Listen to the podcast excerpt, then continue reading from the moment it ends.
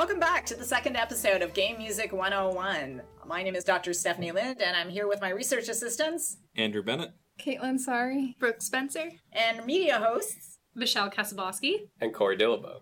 And today we're going to talk about music and video games in respect to games that feature conflict. Um, I'm going to use the term war games to talk about these, but we're actually going to look at conflicts more generally as well. We're going to talk about games where it's not necessarily you playing as a soldier or you playing as a fighter, but you basically exploring the consequences of what it means to be a civilian in wartime or what it means to fight against your government. Musically, this manifests in a number of specific ways. We'll get into more detail specifically as we examine our games and as we play you musical examples. But a few things that I'll mention up front is the idea that oftentimes things like key, like chord stability or instability, and melodic arrival can tie into our sense of how we hear the music. And that further makes a connection to how we emotionally engage with games. There's often a very subtle form of communication that's made by the game designers and sound designers in terms of having your sonic universe reflect your emotional and your narrative universe.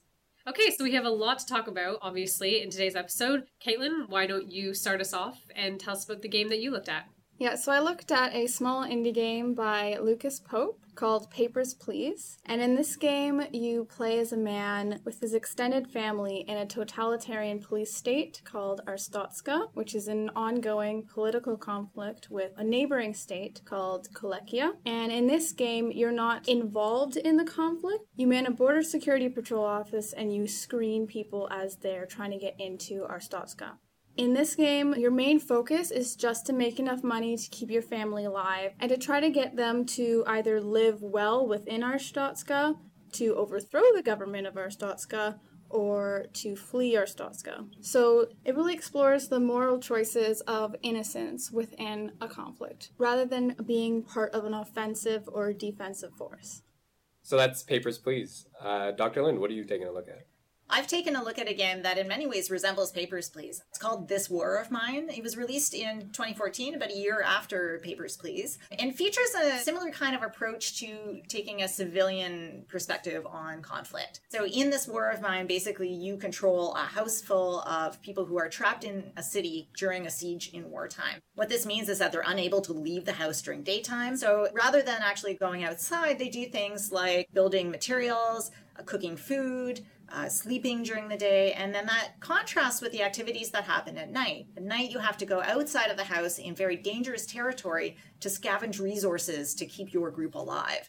And in scavenging those resources, you need to make some decisions about how you're going to do that. Sometimes you can find resources just sitting outside, but other times you have to take negative actions against other civilians in order to benefit yourself. So there's really this idea of moral conflict inherent in the gameplay itself. All right, I can already guess that we're going to see a little bit of difference in the music between daytime and nighttime. Moving on to Andrew, what are you going to talk about today? I looked into a completely different game than both Dr. Lind and Caitlin. I looked into Battlefield 1, which is a classic first person shooter.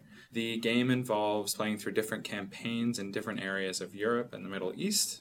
In each campaign, you play through different characters and complete different missions. And each of these missions involve different objectives and how you complete them. So some of them require you to pilot a plane or control a tank, as well as every campaign features an element of being on foot or a foot soldier.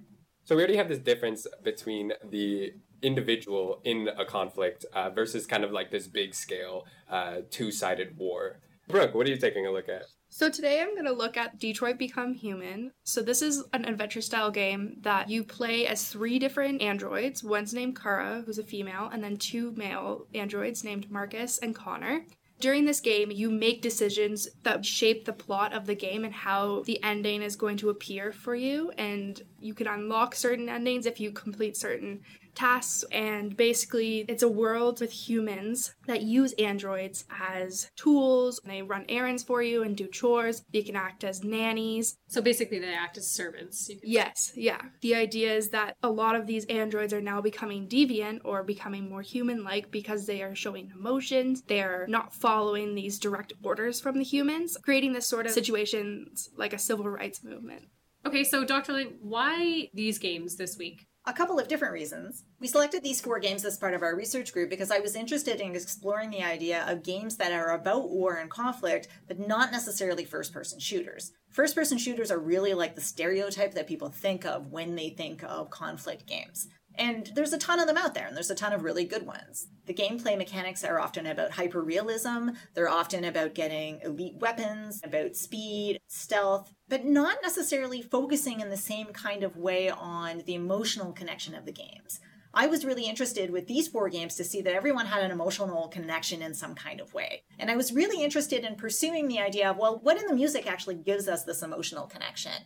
In my game, this war of mine, one of the big things that I noticed when listening through the music is that it was what I would describe as ambient music. It was very sparse, there was a lot of silence in the music, and there was a lot of space for it to just kind of happen in the background. And in terms of the game design itself, it very much happens just as background music the my game doesn't actually have any spoken dialogue. When there is dialogue within the game, it appears in text bubbles. And so we don't really have this idea in this war of mine of having a super hyper realistic setting to the game. It's not meant to look like the real universe. It's cartoony in a little bit. Um, it's a two dimensional space that we're looking at.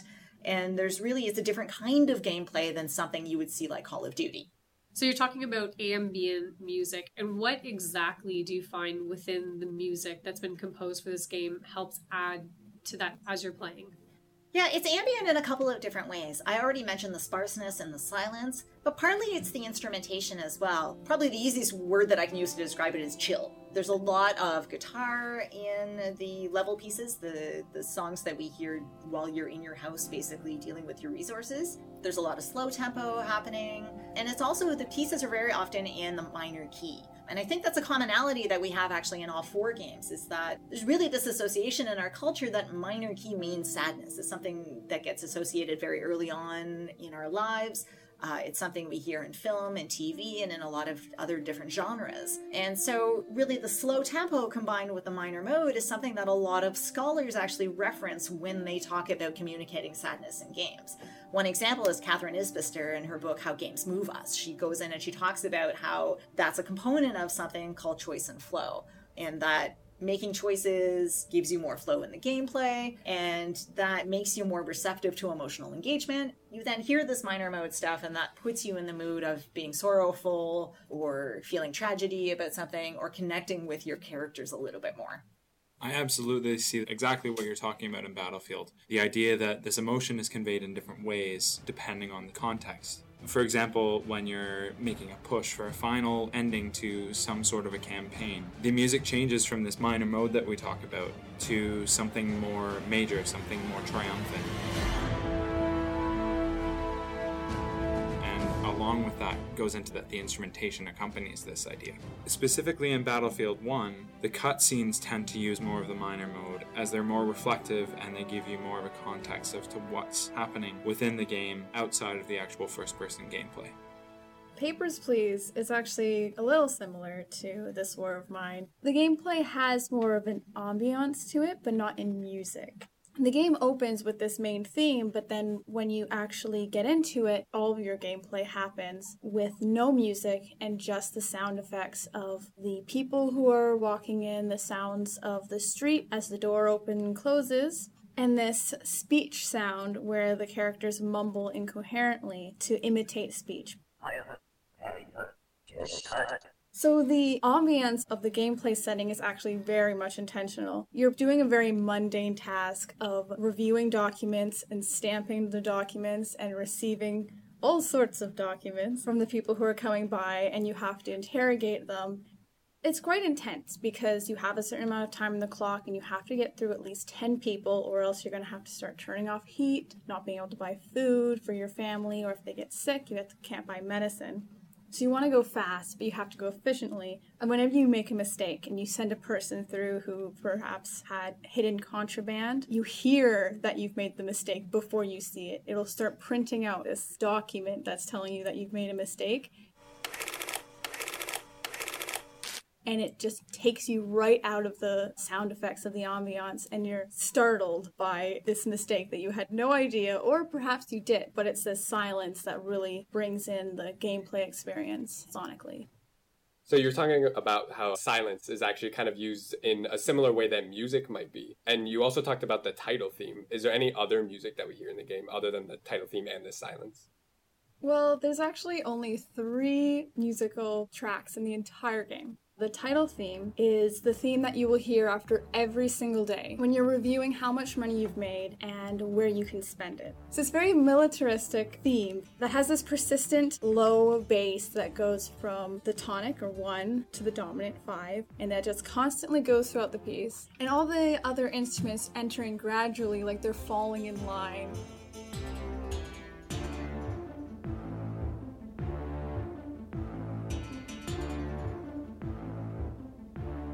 The other two themes only happen when you reach an ending. The death theme, or well, we refer to it as the death theme, but you don't always die. And even when you do get sentenced to death, it's not a very graphic game. You don't see anything happen. It will tell you, here's what happens after. In this theme, it's very mysterious because even though you may have lost all your family members, so you lost the game, or the government may have caught you doing something nefarious, it's suggesting that you should keep playing until you figure it out, until you get to a good ending.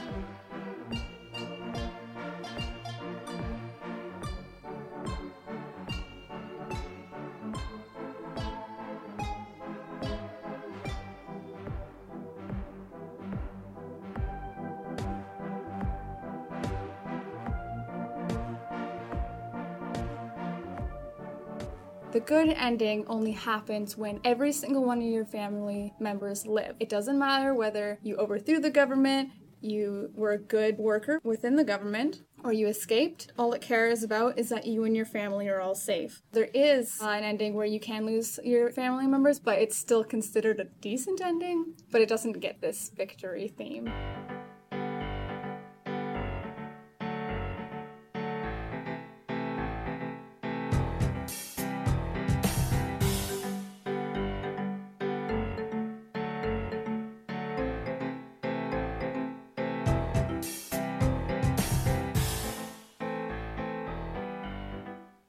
Victory theme is super major and really happy, and it's very conventional. So there's three very, very different music styles in all of them, even though there's only three songs in the entire game.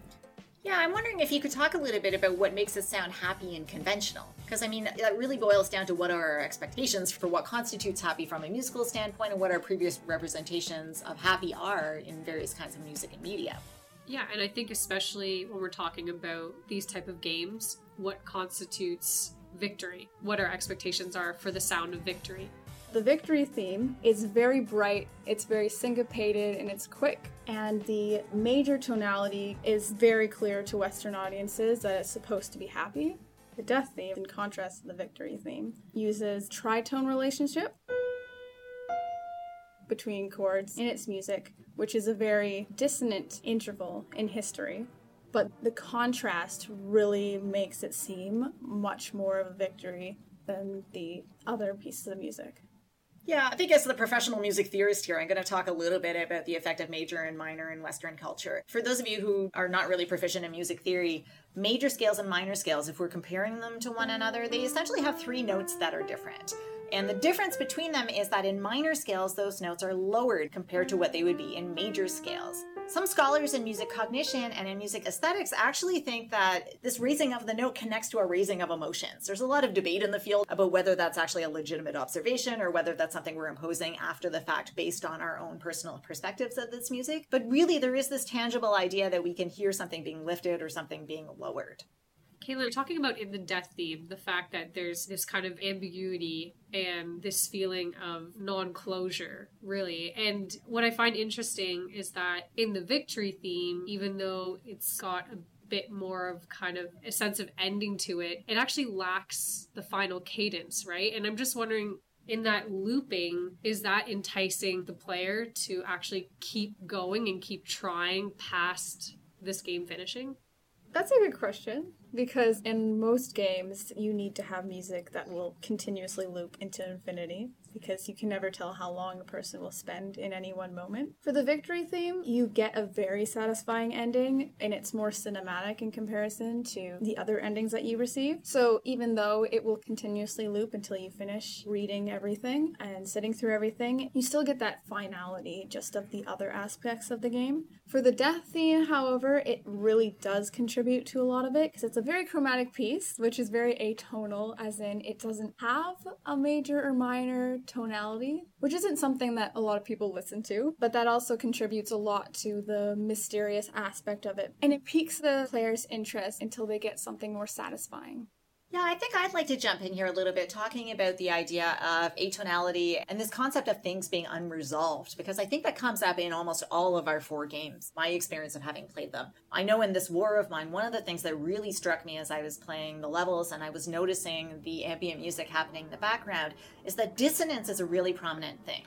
Now, dissonance is a term that musicians use to talk about things that don't necessarily sound pleasing to the ear. We can go into that in more depth and talk about how that fits the overtone series or doesn't fit the overtone series. But from a basic perspective, we can think of dissonance and consonance as being opposites that mean stuff that doesn't sound pleasing to the ear and stuff that does sound pleasing to the ear. And in fact, a lot of Western music is structured around the difference between consonance and dissonance. There's also this element in Western music that dissonance wants to move to a consonance. We want to have this moment of tension created by the thing that does not sound pleasant moving to a moment that is more comfortable because it moves to the thing that does sound more pleasant to the ear. And so this becomes a really interesting phenomenon and an important concept in actually creating tension in games and in music generally. In this war of mine, one of the aspects that I ended up noting through my own gameplay is that it was really, really common for the music that you hear in the house to stop on dissonant chords or to have an extra note added in that didn't fit in the chord at any given moment. It was also very common for your very first theme that you hear called Someplace We Call Home, which is the music that you hear happening in the house as you're managing your resources, to have melodies that don't quite finish when you expect them to. Or the idea that your melody finishes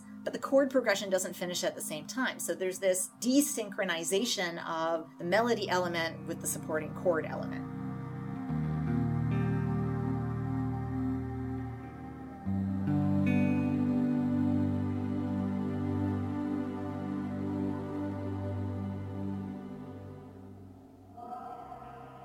So we're talking about poor endings having these uh, dissonant sounds and it, or just overall these scary moments in conflict. And Brooke, since you mentioned Detroit, you're controlling three different characters. Do they all have their endings where you have a victory theme and a losing death theme? So for my piece, actually, it was quite interesting. All three of the characters had different composers composing their music.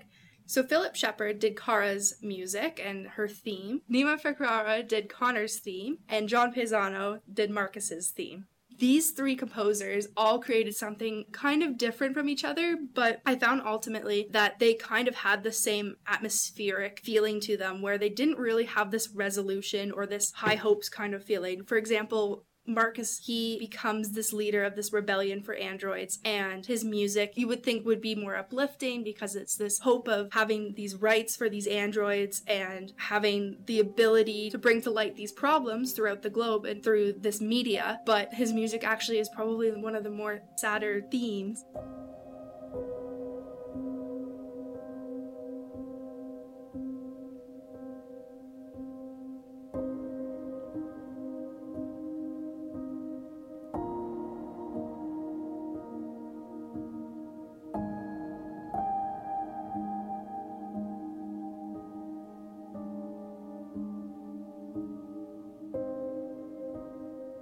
Think that this just really shows that there is no final win in war. There is no ultimate solution. There has to be some sort of sacrifice. And I think the music that all three of the composers are trying to portray or emulate here is that there can be a winner and there can be a loser, but at what cost does this happen?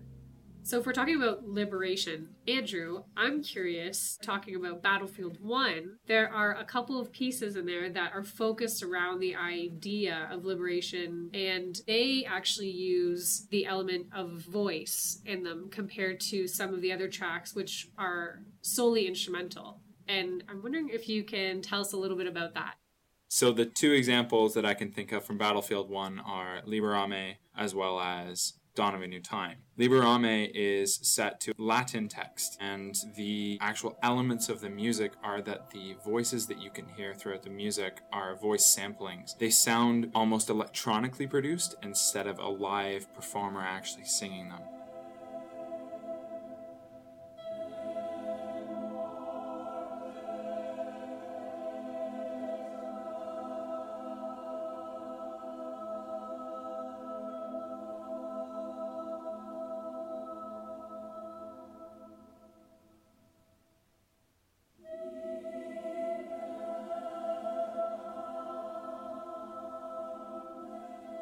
Contrasting to that, Dawn of a New Time is very much focused on a solo voice aspect. So if you listen to the piece, it starts with an instrumental of a quartet of strings.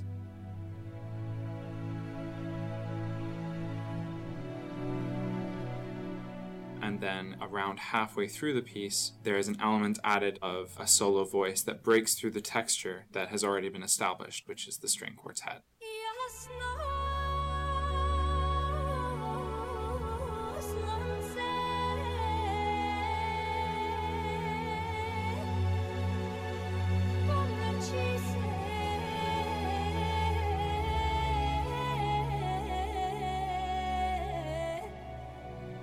The other interesting thing to note about the vocal aspect is that the text chosen, as well as the level of inflection throughout the piece, really convey the sense of emotion that is tied to this theme of liberation, as well as breaking free of conflict and resolving conflict. So, in these particular tracks, the text used were they real languages? Yes, they are real languages. The first is Latin. The second, which is a New Time, is a Macedonian text, which speaks of a setting sun, but the way that it's employed in the music gives this sense of liberation or freedom. That particularly interests me thinking about both Caitlin and Dr. Lind's games, which feature non real languages. And it makes me wonder about the use of text and the use of the voice added to music and just what kind of impact that might have on the person who's playing the game.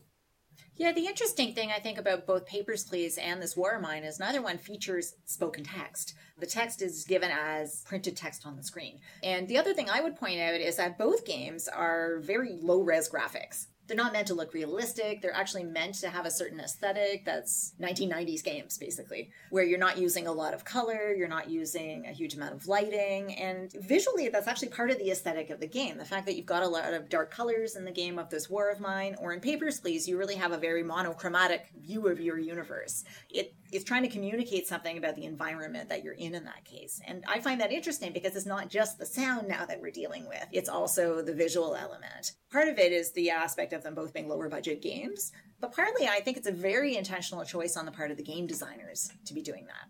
What's interesting to me is that's reflected musically as well. If we're contrasting this War of Mine and Papers, Please, with our other two games, Battlefield and Detroit Become Human, Battlefield and Detroit Become Human are huge budget games. They're studio games. I've mentioned this already in the podcast, but both are meant to look hyper realistic. And both actually have a very similar soundscape. They don't sound the same in terms of their musical themes, but they have a lot of similarities in terms of instrumentation. Brooke, could you maybe talk a little bit about instrumentation in Detroit Become Human? Yeah, so for the instrumentation, I mean, it varied a little bit depending on which theme we were looking at. But there really was this big orchestral sound with lots of strings. There was the piano. Actually, there was a moment in Marcus's theme where you do hear a bit of choral. It's kind of put together, just like Andrews, he said he was talking about in Battlefield 1. But all these combination of big orchestral, you know, it's not that 8 bit or 16 bit sound that you would get from something that, you know, Papers, Please or This War of Mine would sound like. It's, and Connor's theme is a bit more electronic, but it's using that more integrated technology with these bigger sounds, and there is string elements in there. Kara's theme has a cello. And I think that these elements really bring to life this sort of epicness of this story and what these characters are trying to gain from this war. So you're talking about really the use of real instrumentation heavily in your game, a lot more versus kind of digitalized music. Is that right, Brooke? Yes, that's correct. I'm wondering, do you think that there's a strong element of importance to the use of real instruments for a story that is about androids becoming human? I think there is a sort of significance to that. And thinking about that, one of the characters, Connor, he's this sort of not police officer, but this man that's about the law and he's trying to track down these deviant androids. And at the end, he does have to make some sort of important choice, but his music really reflects that mechanical sound. Like he has the most mechanical sounding soundtrack of them all with those distortions in the music. And I think that because he's so part of that mechanical side and because he's trying to track down these deviants, whereas the other two androids are deviant, they have a more realistic sound. So maybe it is trying to say something about androids versus humans and becoming human and what and what it means to them musically. And overall, there's a, quite a large epic feeling Yes. to the whole soundtrack. For sure. Yeah, and going off of this epic orchestral sound, Andrew, I have to imagine it appears in your game because it is like this big war, two sides. You're going at it, you're running in there in first person, and you're shooting your opponent down. Do you find these epic sounds? Absolutely. There's an element of epic, just it's consistent throughout the whole game of Battlefield, and what contributes to it is the the choice of instrumentation. So along with Brooke's game, the choice to add this large orchestral sound of strings, low brass, and then have these elements of focus, such as a solo voice, as a solo piano, or a solo instrument within any of the other classes. That choice gives this sense of this encapsulating sound that influences the player in an emotional sense. I would also think that because your game is based off of World War One, it's simply the time period that World War One happened in history and the lack of digitalization of music at the time that there is an element of importance to those live orchestrations as well.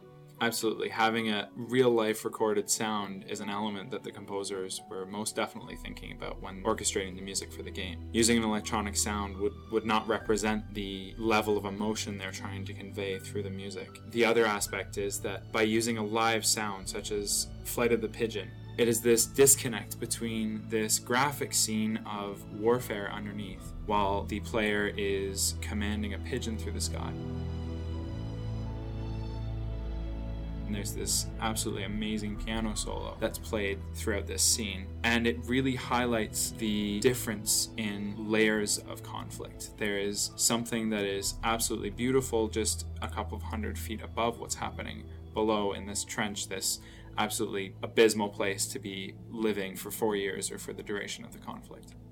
Dr. Lind, I'm curious to know whether or not around the time of World War One, if there was in music history any particular emphasis on solo piano music around the same time, whether or not there's any connection with that, perhaps. I would say yes, but not in the same way that we see in Flight of the Pigeon. Flight of the Pigeon uses harmony that's very distinctly modern, that doesn't necessarily reflect what would have been happening in the early 1900s. But that said, the early 1900s is very much still in the window of time where the symphony was one of the major genres. This is around the time that we see pieces by Holst, for example, that we see pieces by Dvorak.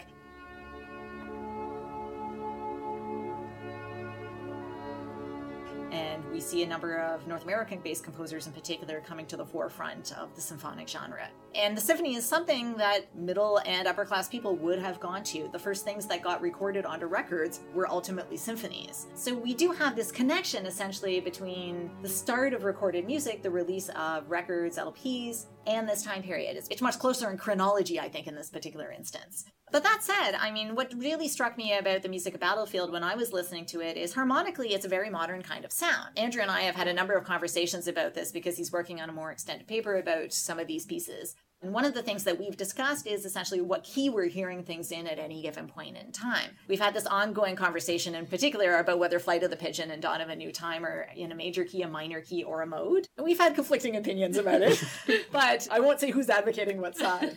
But one of the prominent things is, had this been written in the early 1900s, this wouldn't have even been a discussion. Modal music was not really as prominent as it is in things like today's pop music. They certainly would have been dealing with other styles of music back in the early 1900s. Uh, they would have been dealing with the forefront of essentially the atonal movement as well, in addition to the more consonant symphonic works. But modalism is something that at the time was really much more connected to folk music. Brooke, I know in Detroit Become Human, in particular the android Kara, she is an android that is I guess, leading more of a silent revolution. And I'm wondering whether or not the composer has intentionally placed silence within Kara's theme when this character is on screen to kind of emphasize that same idea of silence equaling that fight as well. What I mostly looked at was her theme, and common thing that came up was this idea of a cello and doing the cyclic theme where it's repeating over and over again like an ostinato.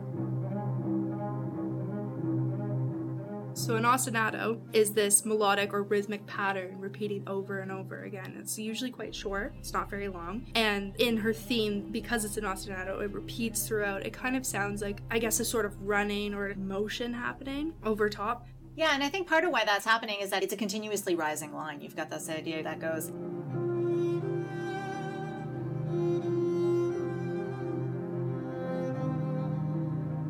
And I think the rising aspect of that line is it's creating this reset every time, right? And it's creating this effect of never quite finishing. Yeah, and I think that's what the composer was trying to get at. I mean, silence does leave these gaps for the listener to fill in, and I think that's important, but I also think some of the the reasoning for the way that this piece is rising as well as her rising to that challenge of being more confident and she has this young girl that she's helping to save and I think that her motivation is driven by her and this fight that becomes a bit bigger than just her and this young girl and how that is portrayed in the music.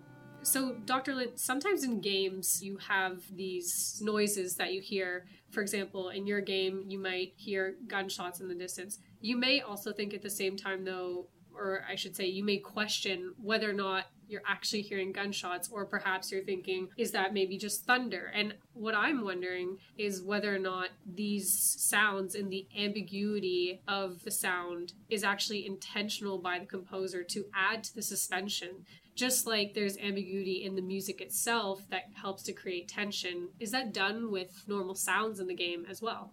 Yeah, it's I would say it's definitely done with intent by the composer and it's done with music, with sounds and sound effects, and it's done with silence. Most games have a sound designer for that exact reason because they're thinking about the combination of how all the various elements of sound actually layer together to create an effect. And I would say in this war of mine, particularly when you're dealing with the the evening music where you're outside the house and you're in danger, um, like you mentioned, the, you have this sound that you start thinking it's thunder, but then you realize partway through that it's actually gunshots and that these are getting closer in some cases. It structures in a way with the music so that you're also not always aware that it isn't music. And part of this is how we understand media. Having watched films so much, we have this concept of background music that we always hear, and we start to tune it out after a while, right? Like we start to not become conscious of what it is that's happening in your background music until all of a sudden there's sometimes a recontextualization of that. Maybe you have something very dramatic happen in the music, or maybe you have something drop out, which makes the music the only thing that's prominent.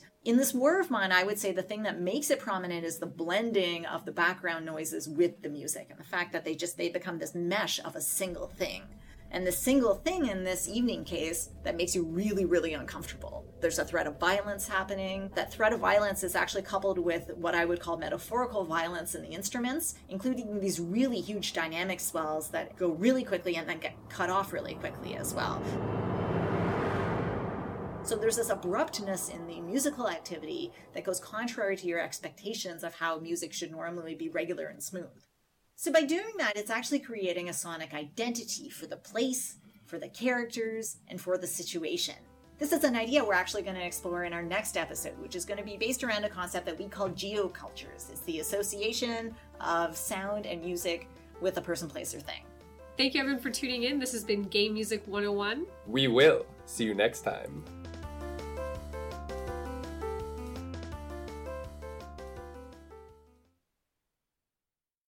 This podcast is produced in collaboration with CFRC.ca in Kingston, Ontario. CFRC is located on traditional Anishinaabe and Haudenosaunee territory. Infrastructure support for the CFRC podcast project is provided by Queen's University's Faculty of Engineering and Applied Sciences. For more information or to get involved in podcasting, visit podcasts.cfrc.ca.